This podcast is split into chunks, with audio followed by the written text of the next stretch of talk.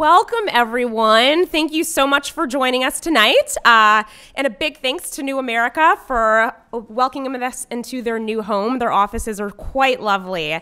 I'm Jade Floyd, Senior Director of Communications at the Case Foundation. Uh, and I'm really excited to be with you guys here at our fourth Com Network DC gathering. So we're excited to have Alfred Ironside, uh, the, SV, the VP of Communi- Global Communications at the Ford Foundation with us here today. He's going to be speaking with us a little bit later. Um, but before we hear from him and our moderator, Fuzz Hogan, who's also one of our hosts tonight, I just want to take a few minutes to kind of highlight the the Communications Network and the great work that they're doing within the social sector. So, as all of you know in the room, there's true value in using strategic comms to uh, help advance our organization's missions uh, and to extend our impact. And that's why the Communication Network exists. It unites more than 800 foundation professionals and nonprofit professionals, as well as consulting firms across the United States. And they provide exclusive in person learning sessions, webinars, um, and salons with organizations like NPR. Medium, the Ad Council, and many more. So, we're excited to share that their annual conference this year is headed to Detroit. Um, just a note, uh, they're currently seeking sessions for the Com Network event in Detroit that's coming up. The deadline to enter for those sessions is June, April 22nd. So you can apply for those at comnetwork16.org forward slash breakouts. You can talk to both myself, Sean in the back, um, or uh, any of your hosts tonight, and we'll give you more details on that. So we really hope you consider joining us in September in Detroit. I'm especially excited to head to the Motor City to hear from the many foundations that are really doing uh, impactful work to revitalize the region there. Uh, last year's gathering was a tremendous success. I was able to moderate Soledad O'Brien on stage, uh, as well as hear from Dr. Clarence Jones, who was a speechwriter for Martin Luther King, and he was also the man who snuck out uh, the many pieces of the letter uh, from Birmingham jail from MLK. So we will hopefully hear from many other voices and communications who were truly as instrumental as both Soledad and Dr. Jones. And just a reminder, Communications Network, and be sure to grab a bag before you guys head out today. Uh, in the back, a tote bag to take as a thanks from each of us. Um, be, a, be on the lookout for the newest edition of Change Agent. That's the biannual print journal from the Communications Network. Uh, this May issue is going to include features from the Annie E. Casey Foundation and one of the New York Times Upshot contributors. And also, please check out Stanford Social Innovation Review uh, and read the network's newest series. They're soon going to feature pieces from both the Heinz Foundation, World Wildlife Fund, Spitfire, as well as the Clinton Foundation. So, why local? Why are you guys all in this room today? Um, we have groups now, uh, Communication Network local groups in several chapters. DC was the first, uh, and we're really excited to claim that title. And we have others forming in both Denver and LA. Uh, one in Boston, Seattle, and Michigan is coming soon. And each of these networks are really working to build a community of communicators uh, and share our learnings, our big successes, as well as our failures. So if you know anyone in those regions, be sure to let them know that there are events that are taking place just like this within their local area. And we're going to be hosting another gathering here in DC. This is our fourth. Uh, and you should be on the lookout for that in our meetup group, as well as the email uh, listserv from the Com Network folks. So, we're going to get started. Uh, first, I'm excited to welcome our host, uh, Fuzz, who's actually, this is his office, so I'm not really welcoming him. Uh, but he is going to be moderating you tonight. Fuzz is managing editor here at New America, where he oversees the communications, the events, as well as editorial. And he works to amplify the more than 150 scholars and fellows across more than 15 policy programs. And when you guys walked in, you saw a bookshelf that had a number of the fellows uh, who have published publications and I take a look at it. It's really impressive. And there's many books I was taking a photo of that I'm like, I gotta get this on Amazon. So, you know, Fuzz spent most of his career at CNN. He was a producer and he covered a wide range of stories, including the O.J. Simpson trial, the Oklahoma City bombing, and as a news executive, he oversaw the daily coverage of Hurricane Katrina and the investigation into Al Qaeda, which earned him a Peabody. So, we're very thankful, Fuzz, that you welcomed us into your New America home. And our very special guest tonight is Alfred Ironside. Alfred's vice president for global communications at the Ford Foundation, where he leads their strategic communications unit that supports the foundation's diverse programs in the United States and in 10 regions across the globe. He joined the foundation from the United Nations, where he served as spokesperson for the countries in crisis and then as chief of media relations for UNICEF. He also joined the foundation from the United Nations, where he serves as spokesperson. Oh, sorry. See, that messed me up. I'm sorry about that. He began a storied career as a reporter at several radio stations, both in Indianapolis and in Philadelphia, his hometown. And in the late 80s, he spent time in the U.S. Foreign Service as a press officer stationed in East Berlin. And he won a commendation for his work there during the Berlin Wall crisis. He also serves as chairman of the board for the Communications Network, and they are very lucky to have him. Alfred's a fearless innovator within the social sector. He's a true communications sage that we're honored to have with us tonight. So please join me in welcoming him to the stage. And as soon as he concludes his talk, him and Fuzz are going to have a short, moderated discussion and then open it up to you guys. So welcome, Alfred.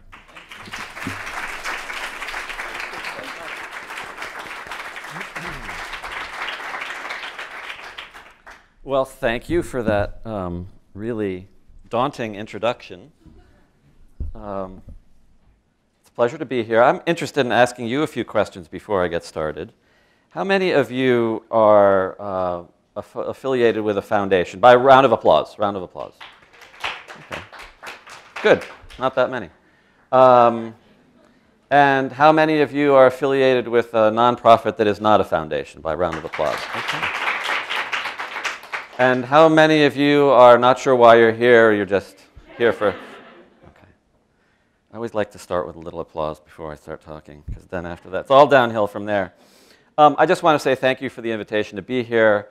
I am a huge fan of the Communications Network. Um, it's a collection of 800 incredible people across the country who do what you do, which is communications in the social sector. And um, we love gatherings like this because really the network is about learning together. Um, so it's really a pleasure for me to be here tonight. And thank to all of you for coming on this beautiful evening. When I lived in DC, I'm pretty sure I would have blown this off to go play softball somewhere. So I'm really, really grateful you're here.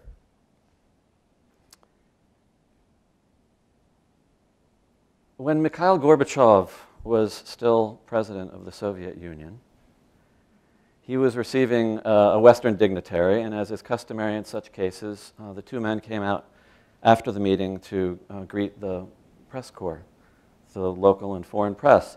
And Gorbachev called first on a member of the Western media, said, um, Yes, uh, thank you, Mr. Gorbachev, uh, sir. If you were to describe the state of the Soviet economy using just one word, one word only, what would it be? Gorbachev thought about this for a minute and he said, Good.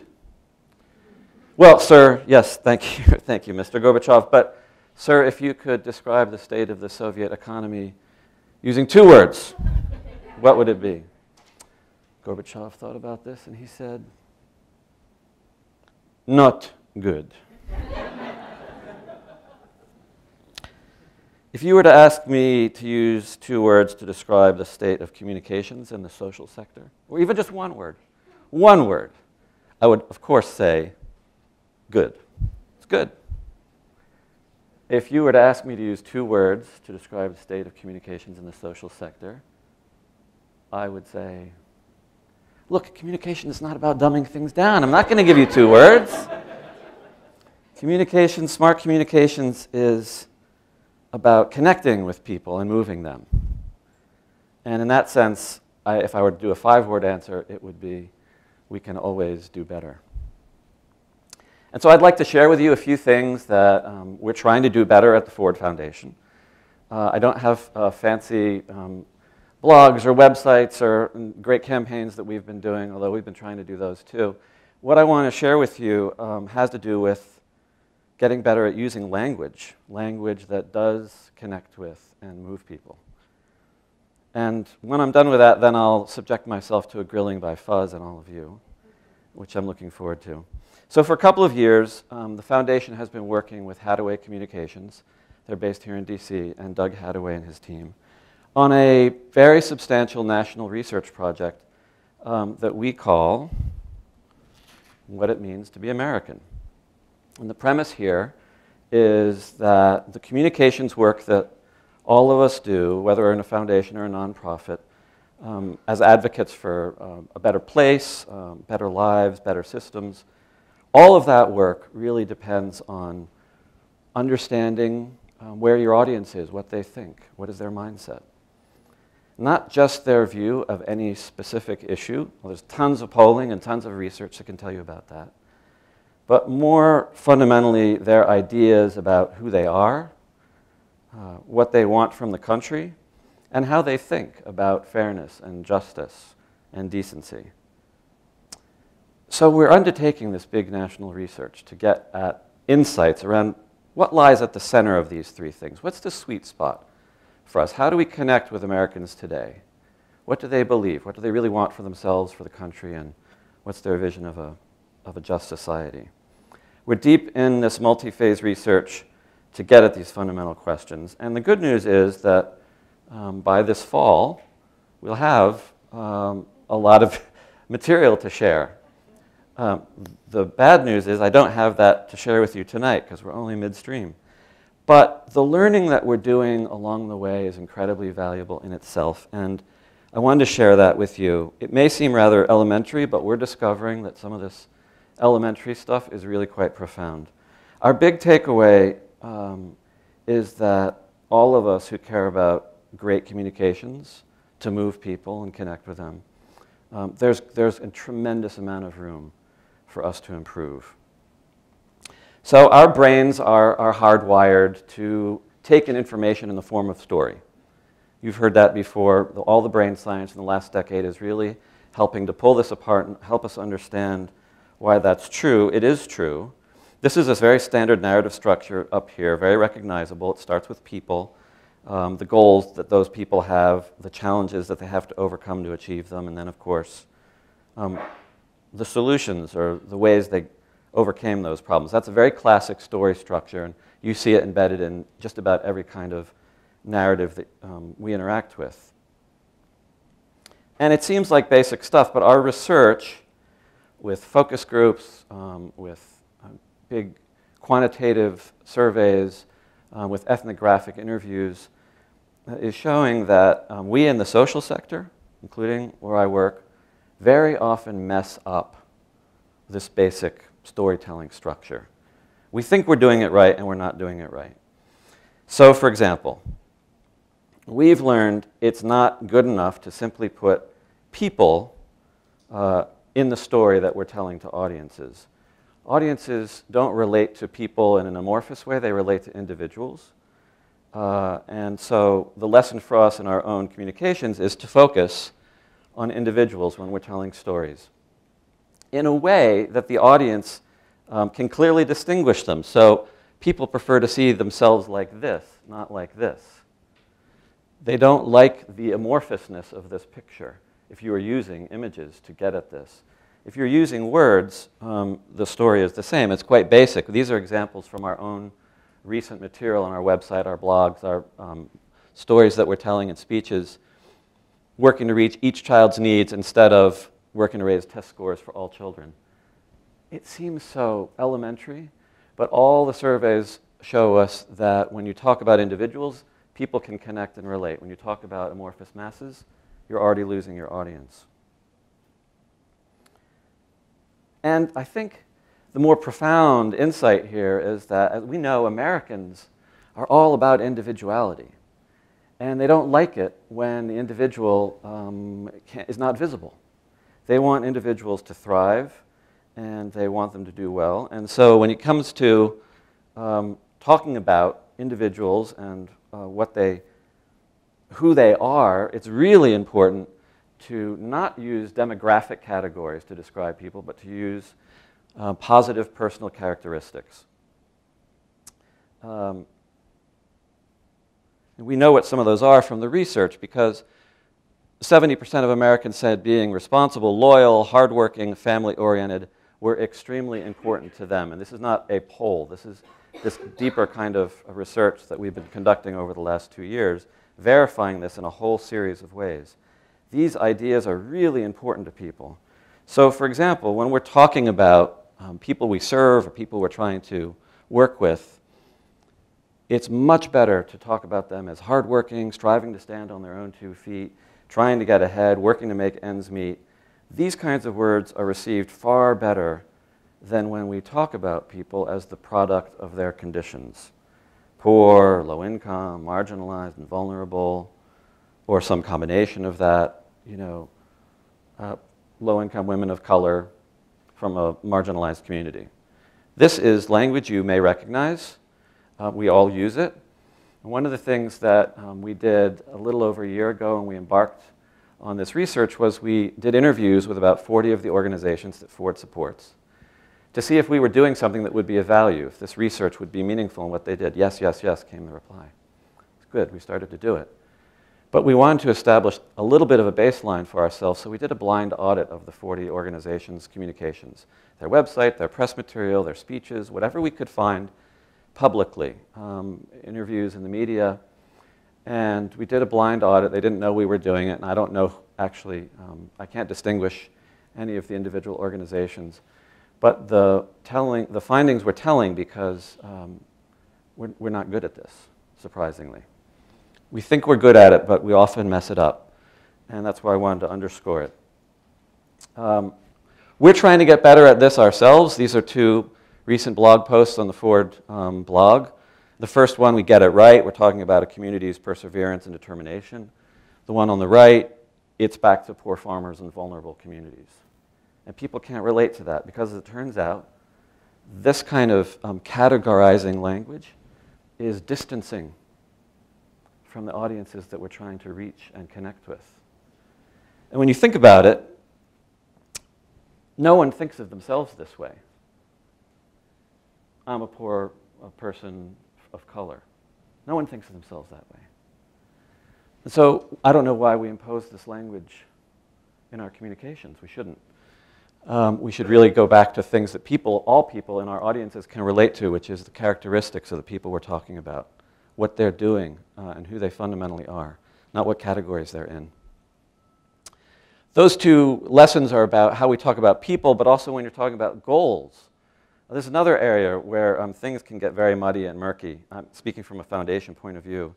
Uh, we're learning to get better at this, to describe the work we're doing in relatable terms that also bring in people's aspirations.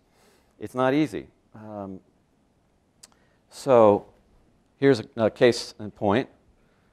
On the left in the blue, this is from a recent blog, people should have good jobs, good schools, a chance for a fulfilling, productive life. The research shows that people respond incredibly to concrete language like this because they can relate to it. They understand, they can visualize what a good school, a good community, a good job is in their own lives. And they're like, yeah, I'm like that. When we shift over to this language, which was also from a recent blog post, where this had to do with, um, I think it had to do with uh, criminal justice. And the sentence was three times this long and much more gobbledygooky, and you couldn't read it, so I just reduced it to this. Pursue comprehensive policy reform that's grounded in equity, public safety, and proportionality. Um, so communicating um, what people's goals are and what your goals are and working with them is really important in a way that's aspirational and relatable.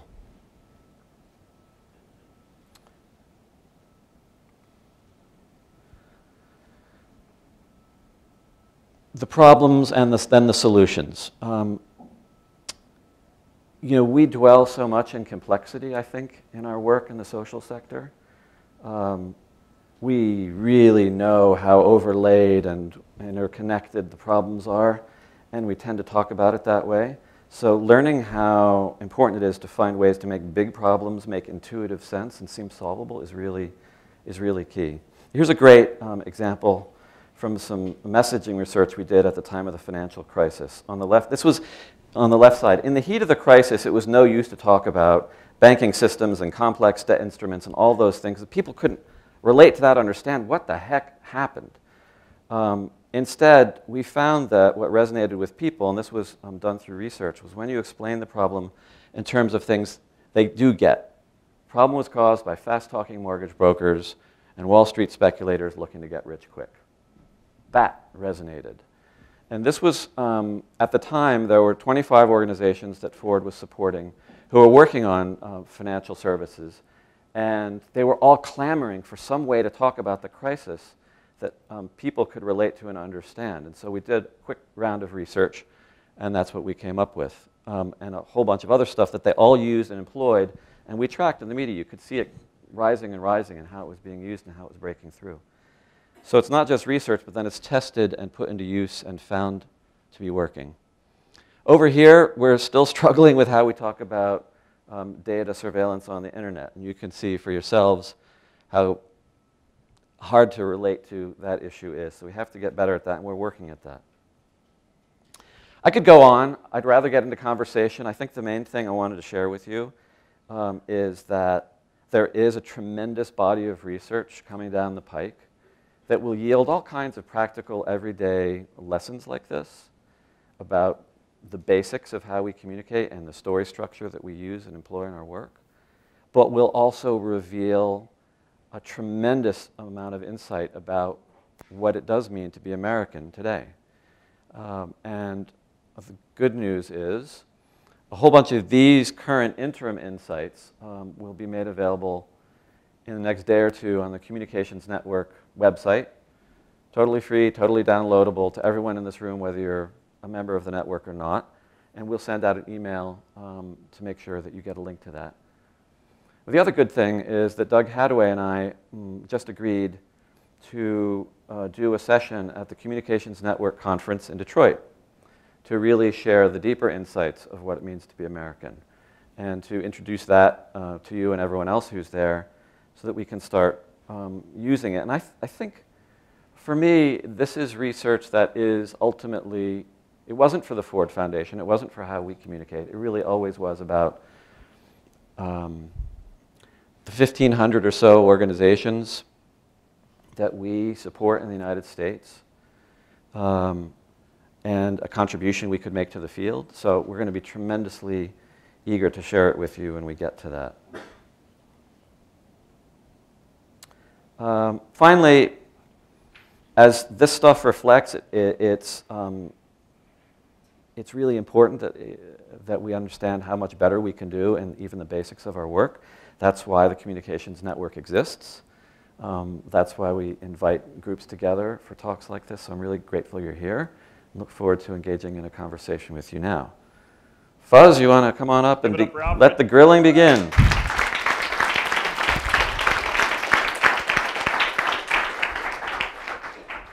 He would not let me pregame the questions with him. So I will actually ask some questions that are mostly tame, but I'll try to challenge some of the, how it works in an organization is the question most of us are asking. Like, okay, that's great, how's it work? But I'll start with the easy one. I talk a lot about, you talked about it when I was in journalism and now, English class versus history class. One way to sort of describe that difference was when you have narrative, character, maybe not conflict, which is an English class thing, but you have sort of motion and stakes. That seemed like the same way to break down the two things you're talking about. Hist English class versus history class. The, the left side of your screen, or the right side of your screen as the audience talked about it, saw it, was history class, yes. while this was English class. Yeah. Well, I mean, I think the, under, the whole idea behind this, what it means to Amer be American research, is um, that to be effective communicators, we really need to know where people are. Um, not what we imagine them to need to hear, but what they are ready to hear. And uh, again, speaking from the vantage point of a foundation that works with a large group of organizations across the country, um, we are astonished continually um, at the resistance there is um, uh, by advocacy organizations at changing the language they use, the messaging they're using, um, because they've used it for a long time or it's born out of a serious analysis of the issues, more of the history class. Uh, and um, building a practice where you learn to translate that rigor and that depth of meaning into something that people can relate to um, is really the trick, and that's the purpose of this whole undertaking. Um, yeah. Um, so then the question most of us are asking, I'll ask the obvious questions, and you guys can ask the less obvious questions. Um, how do you change that culture internally? I mean, you just sort of outed some of your staffers here. Oh, right? yeah. Like, how do you uh, get folks, and we do this here at New America, like Yeah. getting those folks who want to write the, Yes. or, or already have written the thing. Yeah. Right? Okay, now we want to turn this piece into a piece for Slate or for the New York Times or for whomever. So here again is a question to the room. How many people, round of applause, have struggled trying to communicate a better way of communicating something with someone who's on the program side of whatever organization you're working with? Okay. Right. Right. My whole front row here. Yeah. Actually. So, yeah. Um, there's a couple of things that we've done inside our team. So we have regular monthly learning lunches. We have, uh, like this. I mean, we've brought some of the same, we had the wonderful people from Atlantic Media Strategies come and talk to us not long ago. And we bring a lot of people to come and talk to us so that we're continually refreshing our thinking. We, um, because not everyone on my team is exposed to the learning that we're doing in this big research, um, because they're busy doing other valuable stuff, uh, we made a point of having Hattaway folks come in and do workshops with us to introduce us to both the depth of the thing, but also this kind of basic learning. And, um, and we workshopped it. We, that's where these examples came from. What are we doing well? What aren't we doing well? So be- being deliberate about this stuff, even within our own communication shops, is really Have you found it teachable? It is teachable. Um, and the way that we found it um, teachable is by bringing program colleagues into the focus groups where their messaging is going down in flames. And How do you measure flames? Do you have, is a, there a spreadsheet somewhere yes, that we have a flames go- metric for that, absolutely. Um, when their faces are lit up in orange horror, there's clearly a flame. Um, but, and this is easier and easier because most uh, focus groups facilities now stream live, and so you don't have to be present in the little room. You can have people watching all around the country. Um, so we've been doing that with some of our more recent, and we're going to do it this summer. We're thinking of inviting not only program staff in our institution, but program um, folks from many of the organizations that we think would most benefit or be most um, ready to adapt this kind of stuff. But in cases where we've done it, um, one of the uh, one of the ones we did in the last couple of years was one of the toughest. Uh, we had a program officer working on the racial wealth gap, um, really intractable issue, and the research was showing that um, people are extremely resistant to believing that there is a racial wealth gap. Doesn't matter what data, what doesn't matter what you put in front of them. They simply reject the idea. It's some frame in their mind won't allow them to take that in because of the opportunity story of America or whatever it is. Um, and so the organizations we support, 20 or 30 organizations in this field, were really struggling with the research numbers on the paper. But yeah, but see, but there, but uh, uh. And then we took them to the focus groups and it changed everything. So same, even in the, it's a meta moment. You use the narrative to tell the story the statistics couldn't tell. Yes, yes, precisely. Yeah, because exactly right. When people see other people talking and listening and what it connects to in their own minds and hearts, that change, that's a transformative experience. And they meet people who aren't like themselves, who aren't fellow scholars in the field. Right. Yeah. And, and that's the other thing, and you all know this breaking out of, um, of the jargon is really hard. Um, so, yeah, we have to do it with program colleagues as well. So what does this all look like if I'm a consumer or a practitioner, a recipient of the Ford work, and you can pick one or prioritize one? Like what is the, what, this language seems great to this room, we're all in, we're all applauding, it's all great. What, how does it So, I'll, tr- I'll translate it a little bit for you for end users and audiences that we're trying to reach. Because, like I said, this seems basic to us, but we don't do it as much as we think we do.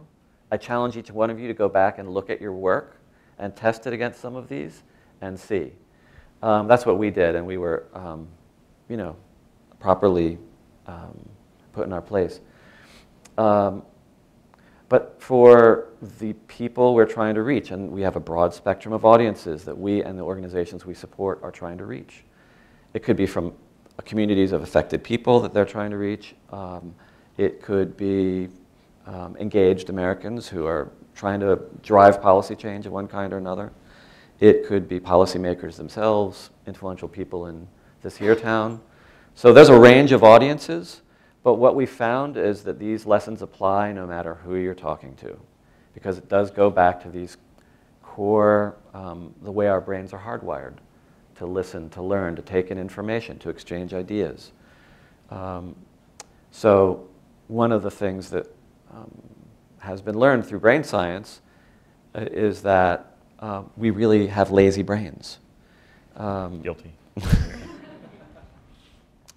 uh, the brain is sort of on a default survival mode, use as, as little energy as possible, use energy only when it absolutely must. So if it encounters anything that's work, its typical default is to not do the work. So if the language we use isn't intuitive for people, we're all, right from the get-go, um, their brains are starting to shut off. So using everyday language like this, it's 50 cent words, not million dollar words, 50 cent ideas, not million dollar ideas. Um, it works with every kind of audience um, that we're trying to, to reach. And so it's not, you know, I, I did a presentation like this in front of our trustees a couple of years ago, and one of the um, board members who runs a big, important nonprofit uh, in the country and is a wonderful, thoughtful man said, he's from down south, sounds like you're trying to manipulate people. and he was very skeptical of it. No, we're not trying to manipulate people, we're trying to understand them. Right. We want to know what they think and, who, and where they are and speak to them in language that they, they will relate to intuitively. And so there's a, it's not, you know, you can, you know, we're not going down the path of Goebbels here. It's just understanding our, uh, the people we care about and want to communicate and reach. So I'll be nervous in a different context. We're a think tank that does journalism, right? So we talk a lot about how, uh, how much change we want to own. Journalists don't like to own change, right? Ford Foundation has undergone some pretty, by the way, very impressive communication strategy around their Ford Foundation, rethinking the think tank, rethinking the foundation. Talk to me about taking ownership over that change, maybe more than you had before, how this plays a role, and how comfortable it is as an organization to sort of start to maybe not manipulate people like my southern friend thought, but just push change more than just fund and hope. That's probably an unfair characterization of what Ford Foundation used to do. No, but. no, it's not an unfair characterization at all. There's been a big shift. Um, it's, this is a really interesting, I find, dichotomy in the social sector between the organizations on the front lines, like most of you, and the funders in the background. I think uh, having come from the Red Cross and um, UNICEF in past um, roles, those organizations understood how critical communications was to the enterprise, right? Because you're fundraising and you're trying to move things and make things happen in a community. Um, and for foundations, that has long not been the case. It was always, we're in the background, the, the organizations we support are in the foreground, and we don't want to get in their way and mess things up. I think over the last decade or so, um, even this sleepy, sleepiest of sectors um, has um, joined the 21st century and realized that won't cut it. Uh, because if you're not defining yourself, someone else is defining you. Everything is um, open for debate, and everything is, everyone is fair game. Um, Have you lost credibility with certain constituencies because you're starting to get out of that safety zone? That's no, I mean, great, right? I think that change was really started about a decade ago, uh, and now it's mostly embraced and understood. Um, and there's been a sea change really in the people who are leading foundations and who are um, uh, coming to do work at foundations. So I think that's more of a communication savvy uh, group. But what I was going to say about change in any organization, um, of, yeah, again, you know, if the CEO believes in communications and then is good at doing it and wants to do it, you are in a great place. If you have a CEO who believes in communications but is not good at doing it, eh, that's a harder place. At least you have some leeway. If you don't have a CEO who believes in communications, you're really it's weird to be the communications director. the, uh, I have one more question, which yeah. is a softball question about that, okay. which is you guys did dramatic I mean, I saw you everywhere for about for a period of time. What was the secret to that? Was it just Darren? What was the work that went into that? And again, how did you sort of push that internally to get that going? So um, you're talking about the last three months of last year. Mm-hmm. Um, we had multiple very favorable features in the New York Times, which is great when you have the New York Times as your hometown paper. Um, we had an op-ed in the Times. We had op-eds out on the coast. We had a great series of articles in the architecture press and in the New York Times about the build, the renewal of our landmark building. Um, we rolled out this new program announcement, a series of things that we were doing to our constituents directly, but then got great coverage in the philanthropy press and blogosphere around that. Uh, and we um, ended the year with a big feature on Darren in the New Yorker. So, uh, to answer your question, when uh, my nephew was seven years old and the family was away at the um, mountain retreat in a cabin, and we were playing poker one evening, and this was the night that he learned to play poker. If anyone who's ever taught a kid to play poker, you know how they love when they learn to bluff. It's like the biggest thing. They boom, as their mind's like, oh, I'm going to bluff.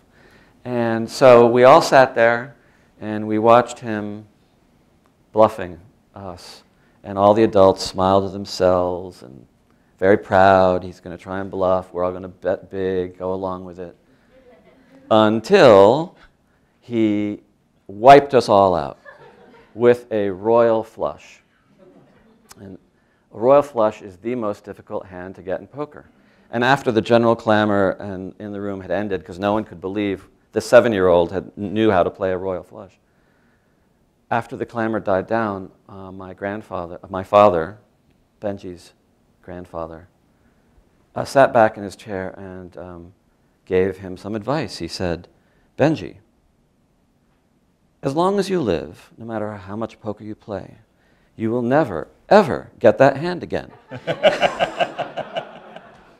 I thought that was great advice, and I told that story to our whole staff and our uh, president when I was giving an account of the end of year that we had. We will never, ever get that kind of thing again. Um, but what did it come from? Um, you know, we had a very deliberate strategy during the year um, to build on the strength of our president. Here's a guy who um, wants to get out and talk to people. That's he, he's terrific at it. He loves he's doing really it. Good. He has a natural gift. So building around his speaking, so we had a four-part platform for engaging in the world, and we wanted to engage. Darren wanted to engage because he understood, as a new president, that for a foundation like Ford to be impactful, uh, you have to be relevant. And these days, to be relevant, you have to be visible. Um, to be visible, you have to have something to say.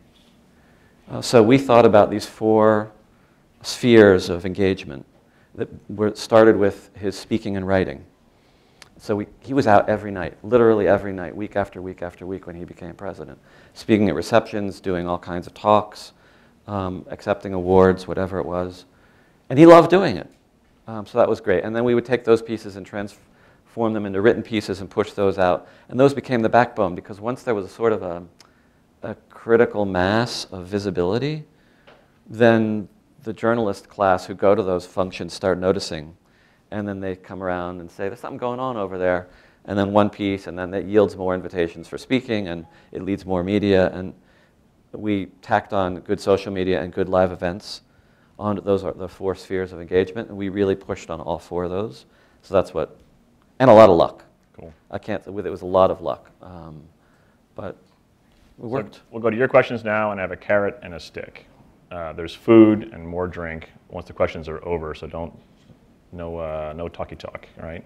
Uh, and the stick is, if your question sucks, I've got two in reserve, and I'll just cut you off, and that's my question. So if you go on and on with the classic DC think tank thing, we're not going to play that here. So wait for the mic. Maggie has a mic. Uh, say what your name is and who you're with, but again, no speeching. Uh, we are recording this, so please wait for the mic to talk. I see a question. Somebody raised their hand back there. Center row, two rows in. Come on in. Hi, I'm Danielle Reyes with the Crimsonbridge Foundation. And uh, you've talked about like word choice and the change of language that you, you've used. And I'm wondering how you've also looked at platforms to communicate, not just uh, what you're communicating, but if that's also factored into the reach you're trying to have. Yeah, totally. Um, uh, absolutely. I mean, when you're out at live events, you have to be engaging. Keep the audience interested in that. And Darren, so again, you're not in that more intellectual mode. You're more in an, I'm in front of an audience, I'm engaging. So that changes how you write. And it, it, it advantages these kinds of lessons over the more technical style of writing. Um, but, you know, also in digital spaces, um, we have learned, again, through great um, conversations with um, outside organizations like Atlantic Media Strategies that we, it's not good enough just to write a pretty decent blog. You're trying to create, uh, in the words of Jean Ellen Cowgill, um, social things. You know, oh, did you see this thing? It's a wonderful thing. I want to give you this thing. It's got to be in like vinyl lettering above her desk. That's all she ever talks yeah, about. she social talks about it. She's Yeah. standing outside the room now, so I Hello, had to how throw are you? that in. Good to see you, Joan. Sorry.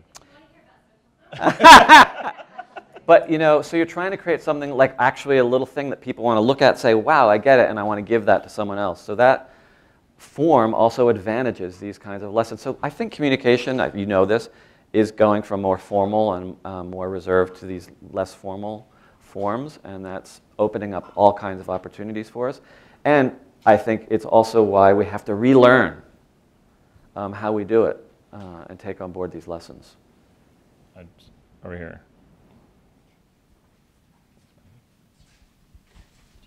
This space is available for renting if you want to, you know, for later. Sorry. Hi, um, my name is Cecilia. I'm a freelancer. I have two questions in one. um, the I was wondering of when you're saying about simplifying the language and making it more direct, it also makes it very simple to. Uh, it makes things clearer. Like when you use the example of um, Wall Street and their fast-talking people wanting to get rich, right? Doesn't it create a little bit of a political problem internally when you're going to sometimes describe people that you work with afterwards or organizations that you work with by saying they're that? You can imagine we have members of the board who are big time Wall Street financiers, and they did not like that language. Fast talking mortgage breakers and Wall Street speculators looking to get rich quick. But as much as they didn't like it, they also realized it's true. um, so, yes, you have to be willing to walk the talk. And luckily, we have leadership that's willing. I- I guess the question is, sometimes the foundations are the one, the funders are the ones that are actually pushing some of that really boring language on the, their fundees. Yes. Like, so is, is that a, Oh, right? totally. Wow, and, oh, yeah. and so I wanted to say this.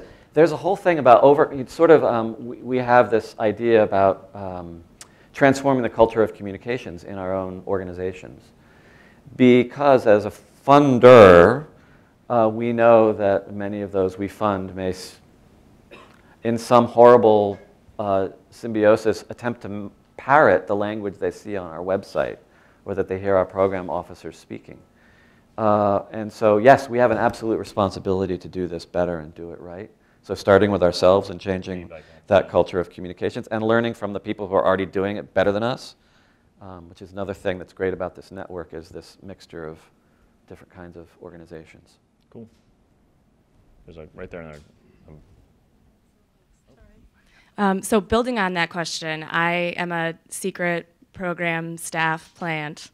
Um, I'm curious about if you've looked at how uh, proposals or evaluations can be communicated differently so that we're not encouraging this overly technical style of communication that might cover up what's actually happening in a program or might solicit or encourage.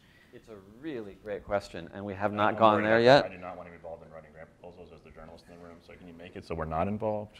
Just it's, kidding. it's really uh, it's, it's, it's a great question, and we haven't thought about it. But what we are doing this summer, we have a mm, uh, worldwide meeting of all our program staff, and we're starting small with a jargon busting workshop, which um, I think will help get us there. But that's really great, and thank you for raising it. We're going to go there next. Hi, I'm Erica with the Schusterman Family Foundation, and I'm wondering if you learned anything about speaking about the intangible. Good jobs and good schools make a lot of sense, but we do a lot of work in talking about strengthening identities and things that can't really be seen or touched, and how to do that in a way that makes sense. Yeah, um, I don't have any real practical tips right on the top of my head. Well, but you are, but you are talking about people. Eventually, human beings are involved. Yeah, right? and that's So where I was going later- to, yeah. which is totally agree with that. Yeah. I- our sensibility about it is you can get there, and that you have to try. And that even these, we deal in a ton of concepts too, believe me, um, because a a lot of it is advocacy work at the highest level. It's not like front lines um, service delivery stuff, um, which is more tactile and concrete. So I totally get where you're coming from. Our, so you have to start with a commitment. We must figure out how to do this because even at a high conceptual level, for most audiences, not your technical audiences, technical audiences want to engage at that highly conceptual level. But your general audiences, um, it, it will fall flat. So you have to be smart about who your audiences are and commit to finding ways. And I, our commitment has been through the research. Uh, and our investment has been backing that commitment, not to do the research for ourselves, but to share it with everybody. So whatever we learn, we'll share. A couple more questions. Is there any left? Oh, over here, Susanna. Uh, Susanna Murley. I'm with the Sunshot Initiative at the Department of Energy. And it's interesting to hear you talk about this uh, because as a government communicator, we deal with a lot of the same issues. And I'm just wondering if you have any recommendations from a government perspective how we could do better. yes, in fact. Um, so we just uh, finished, um, uh, uh RJB from Hattaway Communications is standing in the back. We just finished a big piece of work um, with government um, that Ford supported and Hattaway carried out, um, having to do with um, government effectiveness and place-based type of work and how to communicate that. And they've done, a, it's great work. It's tremendously valuable um, for any kind of branch of government that's trying to figure out how to communicate the successes of what government does. That's one, answer one. Answer two, what it means to be American is um, filled, chock full of insights about how to talk to people about things that government ultimately has a hand in and make those things relatable to people. So that's a second resource um, that we can make available. And the third one, I, I can't remember what it was, but there's another one. One more question. There. Hi, I'm Gabriella Schneider. I work at Issue One, which is a bipartisan money and politics yes, reform they group. Are. Yes. And um, I'm curious if, as you're researching Americans, you're diving in a little bit more into the problem of polarization and how do we find the common ground to talk not at each other but together? Thank you for asking that question. I'm so glad you asked that because I failed to mention that the whole What It Means to Be American enterprise is designed to do just that, to transcend the political divide, not feed it. Um, we recognize that people are tired of the uh, political divide and the language that um, shapes it and drives it. They're hungry for something else. The early research we did really validated that.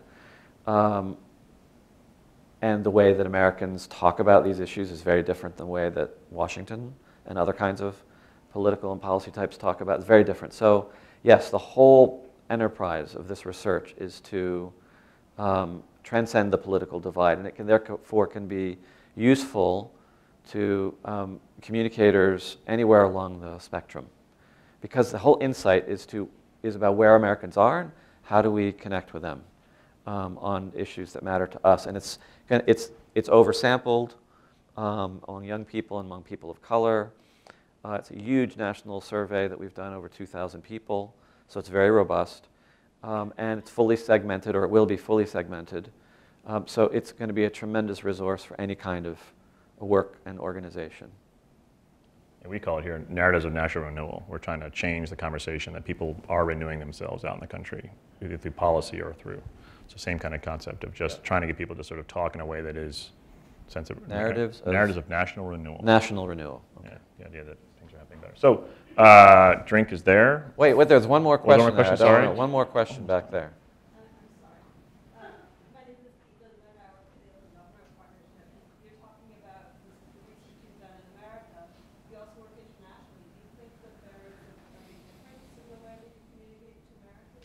Yes, absolutely. Absolutely. You know, communications is contextual. It has to do with culture and histories and um, all kinds of other things, um, cultural habits and norms. So I think we're learning very broad lessons from this, but not specific ones that are applicable. But the people who work for the foundation in um, countries outside the US are fascinated with what we're learning it, it, because it's charging up ways for them to think about what we should be doing there differently, but it's not it, translatable at all. You really have to get into the context, um, context by context. Great. Uh, Sean, and I would like you to take a bag. They're very handy. Think. Please sign up for Com Network DC meetup group. You all, most of you got that invitation there, or uh, for our Twitter account, follow us at Com Network DC. And I wasn't kidding, this space is available for rent. But right now, it's party and cocktail.